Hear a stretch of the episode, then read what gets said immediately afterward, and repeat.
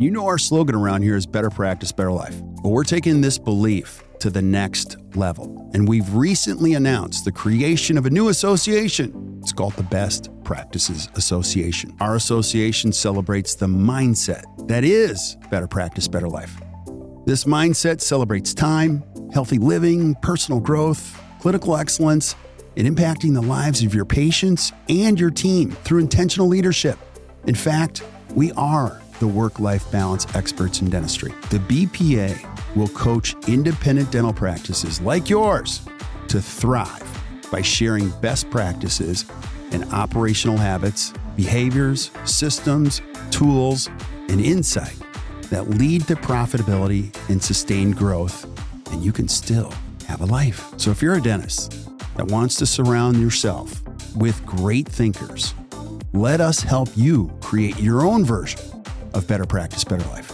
Go to actdental.com forward slash BPA or hit the link in the show notes.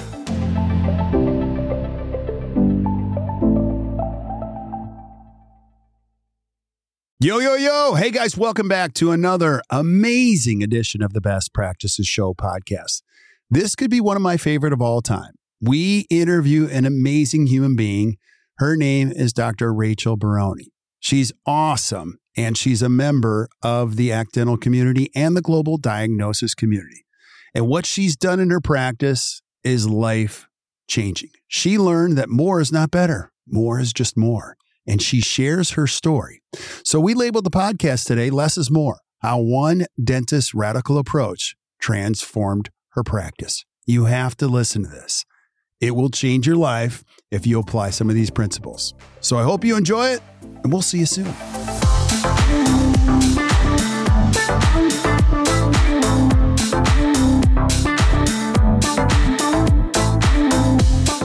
Guys, welcome back to the Best Practices Show podcast. I have a I have a feeling this is going to be one of my favorite of all time, only because I'm going to interview a, a new upcoming rock star. She's not really a new rock star. We've known she's a rock star for a long time, and it's going to be on one of my favorite subjects of all time, which is the whole time thing and changing your hours and getting the right people in the right seats, which is a lot harder than we think it is. And you have to learn from that. And I've got an amazing human being here. Her name is Dr. Rachel Barone. And she's not only a great member of the ACT dental community, but she's also a member of the global diagnosis community. She's been through Dawson, Pankey, Spear. She's razor sharp, and you guys are going to learn a lot. So, Rachel, thanks for being here. I really appreciate you. Oh, thanks so much for having me. It's absolutely a privilege. Yeah. So I always want to start here. I want people to know who you are. So give us a little bio on who you are, and then we're going to get into this topic. Oh, sure. I'd be happy to. Um, so my dad was actually a dentist, and I grew up in a small town in Kansas. So I got to see the way he practiced and the impact he had on our community growing up, and just always stuck with me. So, um, you know, I then decided to follow in his footsteps. I went to dental school at Virginia Commonwealth University and then I did a one year AEGD at the University of Florida in St. Pete. And um, yeah, both of those experiences were just fantastic. I, I got a lot of great foundational knowledge. Um, and then I moved out to Colorado after residency. And I ended up purchasing my practice in 2019 and have been running it ever since. So I get to live in beautiful Boulder, Colorado, and um, enjoy all the stuff that's available here hiking and biking and camping and just i feel very very fortunate to get to be here. Yeah my sister-in-law and brother-in-law live there and i think mm. it's one of the most beautiful places ever. So awesome awesome awesome. And take us on this journey. You know we're going to be talking about hours and, and I'll, I'll just go there and kind of point us in the right direction. You changed your hours you got right people in the right seats. And then the third thing you said is it's finally mine. So let, us uh, let, us start here. What what's the why for the journey? Like what's the big why for you in making all of these changes? Yeah, you know, I think it was just as I've kind of grown as a clinician and as a person, I, I kind of started to have better clarity around what I wanted in my life. And I just I realized that it's very important to me to have time and space away from the office so that I can show up and be the absolute best practitioner I can be when I'm at the office. And I want to be able to show up fully for my team, my patients, and, and just anyone I have the privilege of serving. So I realized that when I was working longer hours and not really giving myself breaks, I just was depleted. I was starting to feel burnout.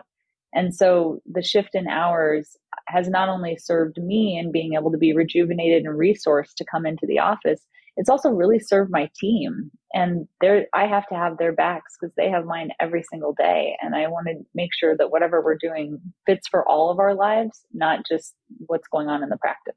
Yeah. So give us a mm-hmm. little glimpse of what your hours were. What did they used to be? And what are they yeah. now? So we used to work from eight to five, um, Monday through Thursday, and then sometimes we would do nine to one on Fridays, depending if we had some overflow um, or you know just catch up lab work, anything like that that we needed to do. And you know, I have team members that I, I'm very fortunate. I have team members that really are dedicated to work for our practice, but they drive. Some of them drive from you know 30 minutes to an hour away to get to the office. And we were finding that not only were the days really long, we were leaving exhausted, but then some of these team members had really long commutes. Um, and when the weather gets bad in Colorado, it's snowy, it's sleety, uh, you know, and they're not as safe driving home in the dark. So we all kind of made the decision as a team that we wanted to reevaluate what our office hours were. And we, we really had a lot of discussions around what works for us as a team. I, it was really important for me to be able to make sure that it wouldn't just fit my life, that it would fit the life of my team members as well. Um, the gentleman I bought my practice from, his name's Dr. Jerry Savory. And, you know, he often said to me, people help support that which they create. And I've kept that with me for years now. And it's really, it's so true in terms of team buy-in with anything is giving them the autonomy, the respect, the space to to be a part of that decision just creates more um yeah, just more buy-in and and more support of whatever that decision is. So we all talked about it a lot and we decided that 7:30 to 3:30 were hours that would work well for us. It would allow us to we you know most of us got to the office pretty early anyway and that time was kind of being wasted just in prep for the day. And then by leaving at 3:30, even if we run a little late, the latest we get out is 3:45, maybe 4, and it makes their commutes home so much easier. They're not in rush hour traffic. If it's wintertime, they're leaving closer to when the daylight is happening.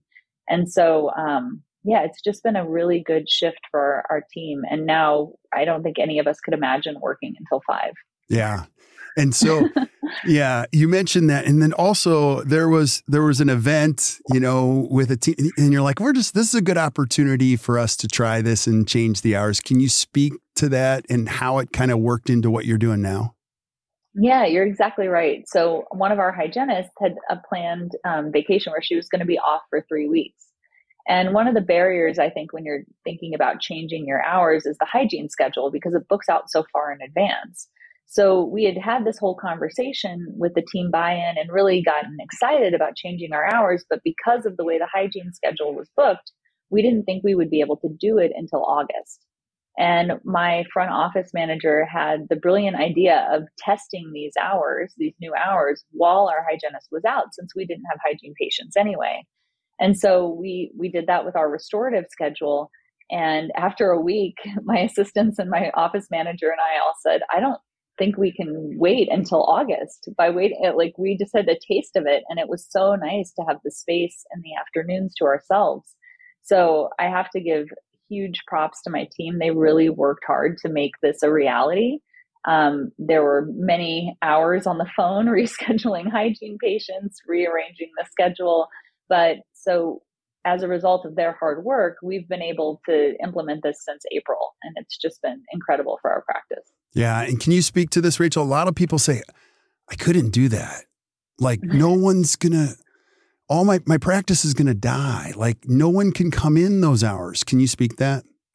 No, gosh, I'd be happy to. Because, you know, I think it is, you know, it's, those are very rational and normal fears to have, um, you know, because I think we are, in this profession we do we, we want to serve our patients. We want to make sure that we're meeting their needs and that's a really beautiful thing. But i think in doing that we sometimes forget our own needs. And um, you know what i have found in my own practice is by changing the hours we haven't lost a, a single patient. We've had i think two patients that have had a little bit of challenge just in the way that their schedules work, but we've been flexible and creative and we've figured out ways to to be sure that they're still accommodated. And for the most part, I, you know, our patients are really lovely humans and they want us to have a good life too. And so when we tell them why we're changing our hours, that it makes the commutes easier on the team, that it allows more time with family, they're in support of it because they want to be with their families. They know what that feels like. And so they want that for us as well. Yeah, I said this before, but I'm so proud of you. Like, it's, it's just so fun to watch you do this. And I want to go back to a word that you used, which is creative. You've also done mm-hmm. something very unique around the lunchtime thing because I get that question a lot. What about lunch? Can you explain your philosophy on that? Sure. Yeah. Um, I think that was a question that came up for us a lot when we were trying to figure out if this would work for our practice and in what capacity. And, you know, again, I really wanted to enlist the input of the team. It was really important to me that we were not creating a schedule that was not sustainable. That's the most important thing because we're the ones who have to come in and do it every day. And and so when I brought this to the team and I asked them what their needs were around lunch, everyone had different needs. So one of my hygienists only wanted 30 minutes for lunch. And for her, that works. So we built her hygiene schedule using our block scheduling system to make sure that she got 30 minutes for lunch. But my other hygienist wants an hour for lunch. And so we built her block schedule to match what her needs are around her lunch so that she can decompress and show up more fully for her afternoon patients. And I'm someone who I really do need downtime. I need space kind of to to regroup over lunch. I need space to clear my head. Um, so I need an hour, but my assistants don't need an hour. They don't want an hour for lunch and they find it to be a little excessive. So what we've worked out for my schedule is that we honor my hour lunch, but we give the assistants 30 minutes of work that doesn't need my me to come into the operatory. So whether it's delivering clear aligner therapy or doing a, a occlusal splint adjustment or something like that, um, we've we've designed it in a way that I still have that buffer, but that my team is still engaged in getting to do the work that they want to do. And it's worked out really well for us. I love it. So I'm going to play a dentist who's listening to this podcast. okay. Okay, Rachel, I'm driving to work and I'm listening to this podcast. I'm already doing the math. I'm trimming hours. How how is this good? And you said something before we hit the go button about efficacy. I, I, I don't even want to try to re say what you said because it was so good. Can you explain one of your learnings in this process? Yeah, absolutely. I mean, I think that we as as a culture and as dentists, we all want to be really efficient. And it's not that efficiency isn't important, but I think it's we underestimate how important being effective is and how important efficacy is. And so what I mean by that is, you know, if we can be effective with the way that we use our time, then the efficiency comes. And for us, we I own a small restorative fee for service practice. And in that model, efficacy is what matters. You have to be effective in the way that you communicate. You have to be effective in forming relationships and building trust with patients and you have to be effective with the way that you schedule. And it seems like there's more work on the front end with that, but it pays dividends in the back end and it actually allows for you to be more efficient because you have the patient who trusts you, who trusts your process, who is is engaged in the care that they're getting. And then you have a team that can support you with a very effective schedule and and the efficiency comes. And I have to say like to the point about cutting hours, you're absolutely right that there are fewer hours, but my we have built our block schedule in a way that we have daily production goals and we have been just as productive, if not more productive, since cutting our hours than we were before. There's a lot less wasted time. Um, you have to be effective with how you use your time when you're doing a model like this. You can't um, you can't schedule ineffectively, but as a result, you get more time with your family, you get more time away from the office. And again, we're finding that we're more productive with this shift. Rachel, it's so counterintuitive. You're trimming hours, cutting these things back, and yet more productive. Give us give us your mm-hmm. hypothesis a little bit more. you gave us a glimpse, but what's your real hypothesis of what's really happening in your practice as a result to do yeah. that? I mean, I think it's just that again, we created enough engagement from the team and there's enough we've we've really been intentional also. I have to give credit like like Kirk said, you know, we've been working with ACT for several years at this point, And so we've been very intentional about building systems that work for our practice and having everyone kind of know what roles they play in upholding those systems. So I think we did the work foundationally to then be able to have that be our springboard toward these new hours. And, you know, so I think because we have the system, we have a block schedule that if we just plug into the block schedule and and manage it effectively, then we'll hit our production goals. And that has been a really big part of it. And the team, I think, is more energized around it because they had a say in it. They got to help build this this new um, kind of new vision for the practice, essentially. And they're feeling the benefit of being able to go home and be with their families, so they show up more engaged and and just ready to work. Yeah. And shout out to your coach, who's one of the best. Her name's Courtney, yeah. and she raves about you. And I hope this doesn't upset other clients. She's like, Rachel's one of my favorite of all time. So this is so cool, and it's it's fun to watch you do this. And um, mm. So again, we're just proud of you. And one of the things that you mentioned too, right people, right seats. It's a concept we teach. I believe in it. Mm-hmm. it is not easy. Can you speak to your journey? yes, you are absolutely right. It is so much easier said than done. And um, it's definitely, but it's been a practice changer for us. And I have to give so much credit to your organization and to Courtney for coaching us through as we were we were kind of making these transitions to get the right people in the right seat it's a hard thing to do um, you know i inherited a practice that was just incredible in so many ways it had such a good foundation a kind, wonderful patient community, a wonderful team. Um, you know, that it was just really, I couldn't have been more fortunate. And I, over time, needed to be able to transition it into a reflection of me and the way I practice.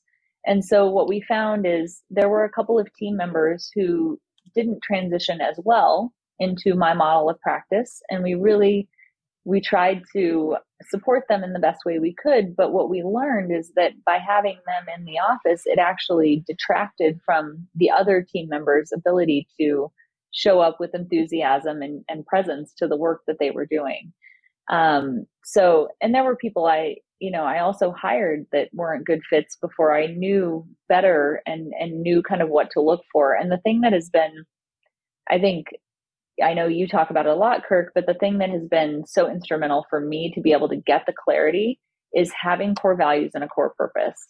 And I feel like I now have them, you know, they're posted all over the office. We do core value celebrations once a week. They're the hill I'm going to die on. Like they are what I value in my practice. And if people do not align with them, then doesn't make them a good or bad person. There's no judgment here it's purely that they're just not a good fit for me and the the type of practice I'm trying to create. Right. And so, you know, once I had that clarity, it made so much more sense in terms of who was who was kind of going with me and who was maybe not going to be in as alignment as well. Um, you know, so I would say that was really hard, but you know, again, the support I got from Courtney was wonderful throughout that process. And it was also the template we used. The core values were the template we used for our hiring process. So we we had an assistant who left our practice in October of last year, and we didn't end up hiring a new one until January of this year because we needed someone who fit the core values. And it's really easy to get a warm body in a seat, but the impact that that can have if they're not a core values fit can be so so draining on the team um, on the management on the patients the patients can feel the the dissonance there so you know i've had examples of that too where we were just in a pinch and we'd had a position open for so long that we just hired kind of the next most qualified person and it, it really ended up being detrimental to the practice and the morale and ultimately just created a lot more work for all of us right I hope I'm, I, I want to pass this baton to somebody and have them go farther with this because, and I'll just share this with the listeners. I believe so much in what you said, Rachel. It makes me so happy for you to say this. And when I say this in meetings, whether it be in dentistry or whatever, people go, yeah, yeah, yeah, that's great. Okay, next, what's the next thing? I'm like, you just threw that away. Like, that's like the most important thing because it was said several decades ago and then it got to be a little lofty. Why don't you, why are people not embracing it as much as you think in dentistry? I'm just curious from your vantage point.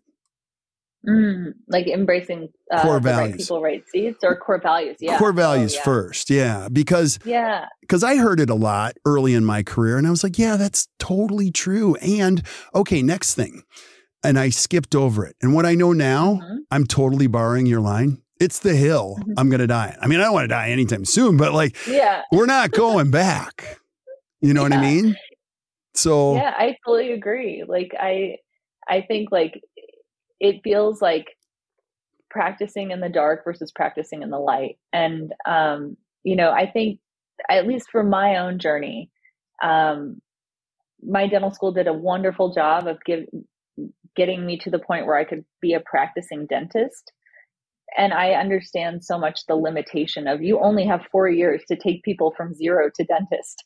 Um, so we didn't get a lot of business training and we we got the basics we got the stuff that we needed to know but we didn't get the, the like nuts and bolts of what it takes to run a business that is you know effective and profitable and that that feeds your your lifestyle and and your your desires.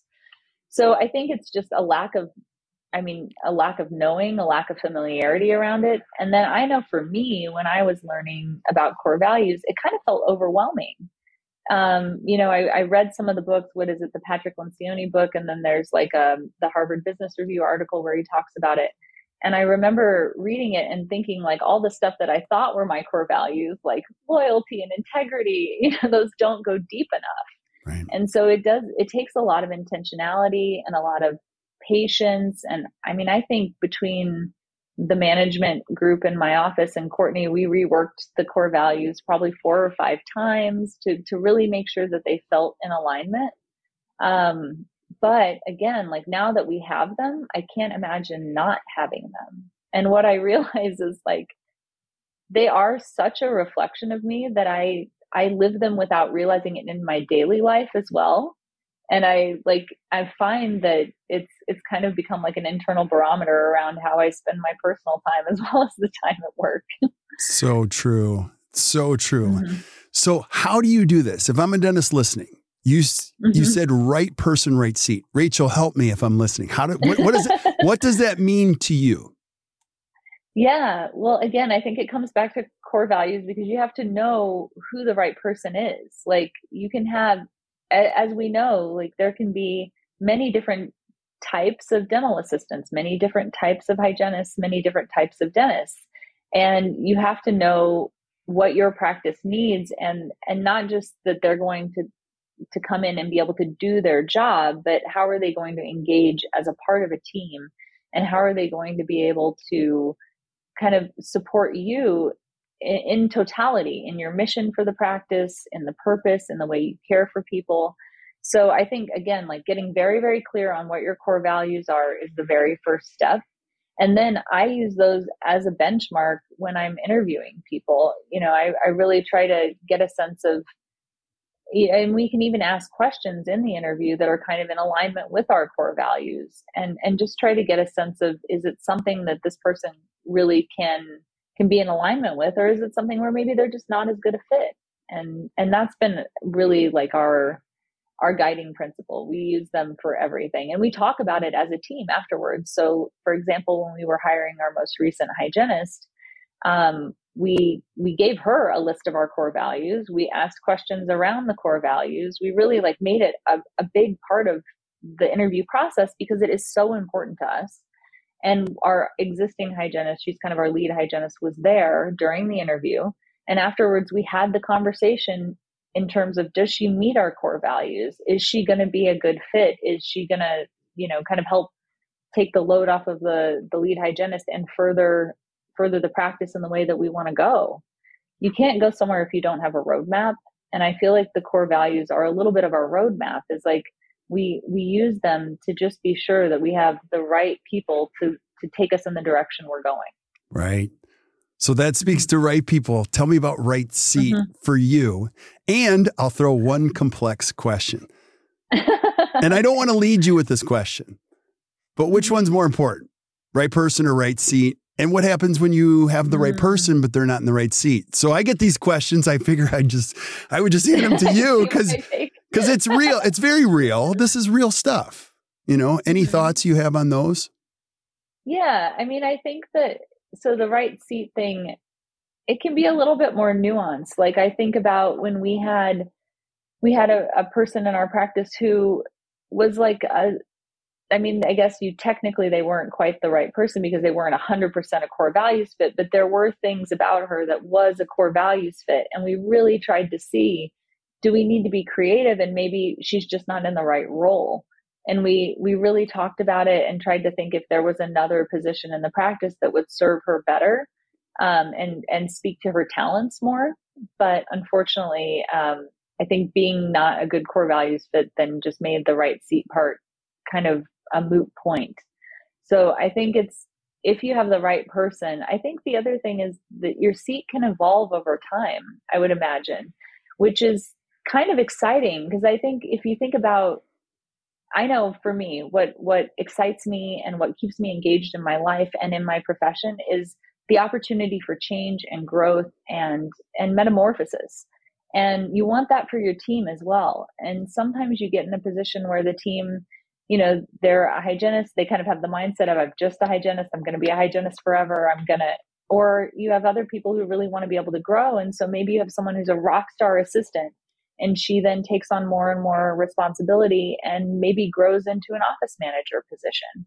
It's just it allows i think as long as there are core values fit at least in my office as long as there are core values fit i can generally figure out where they should sit in the office and allow it to to change over time that is so well said. I love it. I love it. Thank now, you. I also want to go back to something you said. You said core purpose. What mm-hmm. did Rachel, I'm listening to this. What does that mean? well, for us, it's like, why, why do we even exist? Why are we in the, why are we getting out of bed every day and going and providing dental care to people? And for us, it's about providing person centered dentistry that helps a patient understand and take ownership of their dental and overall health so that we can create lasting relationships and lasting health for them. And and that's another thing that again the team kind of allows us to or the, the team buys into and that allows us to gauge you know not only are the team members that we have good fits for the practice but also do our patients match our core purpose? Like, i think that's something we don't always talk about or as readily talk about but i don't have to be everybody's dentist. And you know one i'd be exhausted by being mm-hmm. everybody's dentist but two my style doesn't work for everyone and that's okay. But if I have people who, you know, we understand our core va- core values for the team, but core purpose for just why we exist, then we can attract patients who value what I value and that want what I'm providing. And then we can all just enjoy work a lot more and and actually help people in a really meaningful way. Totally agree.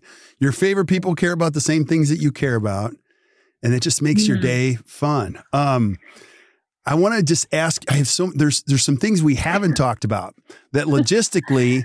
I think we need to call them out. And I'm going to freak out the dentist who's listening, who is thinking, "Oh my gosh, I'm trimming all this time and it's still going up. Yeah. How does that work?" You also do team meetings. We haven't talked about mm-hmm. that. yeah. When the heck? Yeah. When the heck would you find time to do that, Rachel? When would I do that? well, ours, you know, we have a two-hour team meeting every Wednesday morning. So once a week we meet from 7:30 to 9:30. I know. Wait, 7:30 to 9:30? so you're cutting out two more hours? And I'm having I'm having fun with you because I get these questions. Two no, more totally. Two more hours of patient time? To to what? Mm-hmm. To meet with your team? Yeah. For 2 I mean, hours? every week. I know it sounds like lunacy, but it's right. actually again like it's one more of those things that I mean we, I can't imagine not having having the space to be able to one connect with them because I I love my team for the humans that they are and they come in and support me in such a beautiful way and they give me their most valuable resource, their time. So I want to make sure that when they're there, we're you know, we're a work family and that we care for and tend to one another. And then in doing that, we can care for and tend to our patients. So this is it's a time that we use for connection. I literally had my hygienist this week. You know, we always go around and say what our business highs and lows are and our personal highs and lows are to start the meeting. And I had a hygienist who's relatively new to our office, um, who I don't think has experienced team meetings like that before. And she reflected to me, she said, I really enjoy that. It's like the pressure release valve, and we all just get to know where everybody is, and we get to take some time and, and connect with each other. And I think we under we undervalue things sometimes if we can't put a dollar amount on them. And this is something that I think personally in my office is invaluable. I I would absolutely not think of putting a patient during this meeting. It's like the time that we get for connection and growth is so invaluable. And then we use this time too to make sure we're aligned. I mean, we make sure that our systems are in place, that we don't need to um, you know change anything. And also we it's a forum for the team to be to be able to express whatever's on their minds so that we can allow it to be resolved as opposed to i mean what i had before was just a monthly team meeting as opposed to a weekly team meeting. And what i found is things would just backlog until this monthly meeting rather than having a, a five minute conversation about it. Inevitably it would just kind of get pushed to the back burner pushed to the back burner and so if we had something that happened that was maybe an activating experience for our team members, it wouldn't actually be addressed. And it would either be swept under the rug and create resentment, or it would be brought up three weeks later when no one really is feeling engaged about the problem anymore. And so it just allows us to keep a pulse on the practice and keep us moving in the right direction. And I think it goes back to being effective it allows us to be more effective with the time that we do have and schedule and you know that time together pays dividends toward what we're actually trying to accomplish for our practice. I love it. And again i get these questions so i'm just going to give them to you. Yeah. Rachel two hours? What would i do you use the whole two hours? Like it's that's a lot of time. What would i talk to my team about for two hours? How would you respond to that question? Yeah, I mean, I thought the same thing when I was starting. I thought, oh my gosh, that's so much time. What am I going to do? Um, but I find that there's so much stuff to do within the practice and little, and it doesn't all have to be big stuff. It's just nuanced tweaks or, or, or build team building that kind of gets us all on the same page that I, I feel like two hours flies by. Like something, just as an example, that we've been really trying to implement in our practice. And I feel like this is true of other practices I've been in previously, is trying to have like a consistent protocol um, and comfort level with implementing dental photography. And that is just inherently a challenging thing, both in terms of where does it fit in an appointment? Who should be the one doing it? Should it be the doctor, the assistant, the hygienist? What are we looking for? How do we evaluate the quality of the photos?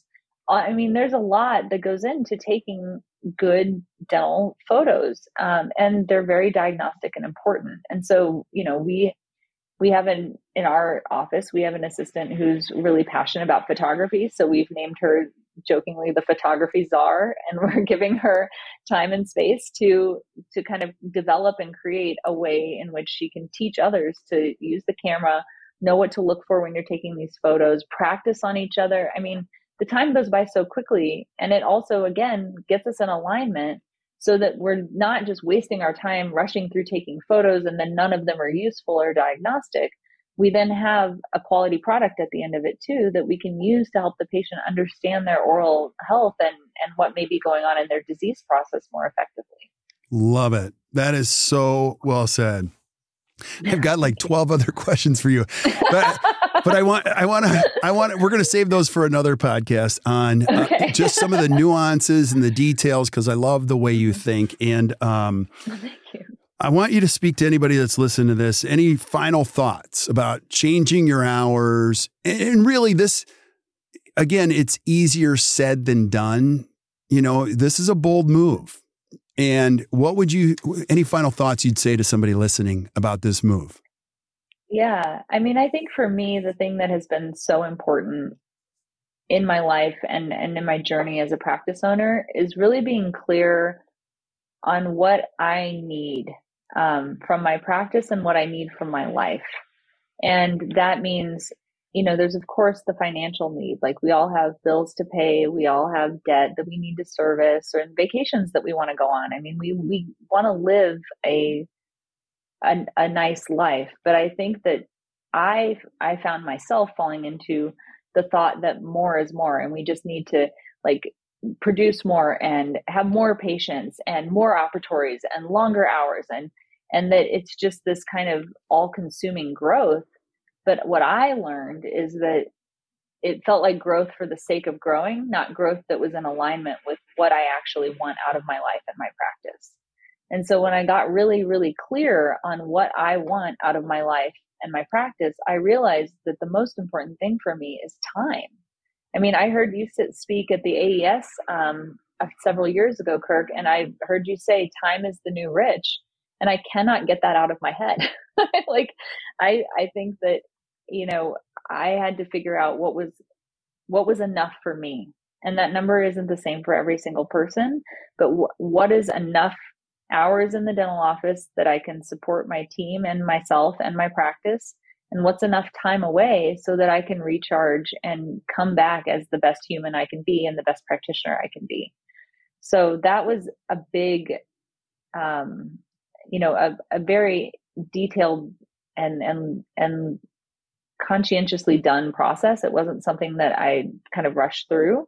But once I had that number and I knew what was important to me, then I could build my practice around that. And the hours change became something that wasn't scary. It felt it felt imperative. It felt like if i don't do this i am going to be miserable. And and so i would just say if you can have clarity on what you need and want out of your practice and realize that you you are not in service of your practice. Your practice is in service of your life.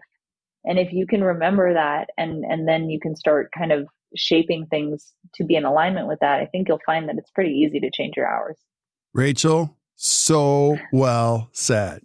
We're, Thank you. We as a team are just so proud of you. And I know this is only the beginning of great things that you're going to do and help other people with. So, um, great, great job. I, you know, this is your practice and you're also growing as a clinician. I want you to talk about your journey as a clinician. And, you know, everybody that's listening knows I'm very, I love the GDE whole purpose. I love the mission. Not only they're incredible, incredible clinicians, but they're even better human beings, and you're part of that. You know, and so mm-hmm. talk about your journey in global diagnosis. What is it? What do you do? Like, what have you done? You've done a lot, and you're continuing to grow as a clinician. What does that mean to you? Yeah, absolutely. Well, I I feel so fortunate that I found the global diagnosis community. I um I have really tried to make it my mission throughout my my career to learn and grow as a clinician in whatever ways that felt um, available to me. So I did the Dawson continuum when I was in residency. I've since done SPEAR courses. I've completed Pankey Essentials. Um, and all of it is wonderful information. But it wasn't until I got to global diagnosis that all the pieces from each of those different camps kind of came together in a really clear way for me. Um, and Dr. Otten and Dr. Robbins have just been incredible mentors. They are incredibly knowledgeable, but also so generous with their time and their resources. Um, anytime I have a question or have a difficult case or just want to talk through something, they are available and and again so so generous and open um, to sharing what they know and and helping it be of benefit for our patients and for us as well. Um, and they've become incredible friends. I just i feel so fortunate to know them. And the, the reason i think this community feels so powerful and impactful to me is that you know we meet frequently enough and it's been it's a community of people who are intentional about meeting and learning and implementing these practices so I've gotten to know these amazing dentists across the country. And so I feel like I can, I'm lucky to call them my friends as well. And we have um, a global diagnosis symposium that they do annually, and they're do they actually do it at the ACT headquarters. And the first one was last year, and it was so much fun after having two years of being on Zoom with all these folks to actually get to be in person and talk with them and hug them and hear about their lives and it was and learn together. So I I would just say that it's a really welcoming community and it's led by two incredible humans and i would highly recommend it to anyone who wants to kind of further their diagnostic skills and also just their their skills as a clinician yeah, I'm going to put some links to Global Diagnosis in um, the notes. So if you're not taking notes, we're taking notes for you. Everything that Rachel has shared, um, we'll put some notes in down into to the notes feed. So you can flip up to it. You can see a link to Global Diagnosis, the symposium, and all of those. And Rachel, they get they have a lot of fun. We're going to make them take us to mm-hmm. Italy like on one of those trips that they go on and it's they're just it just sounds like they're having the time of their lives. So it's mm-hmm. so cool. Yeah, hopefully 2024 symposium can be in, in Rome.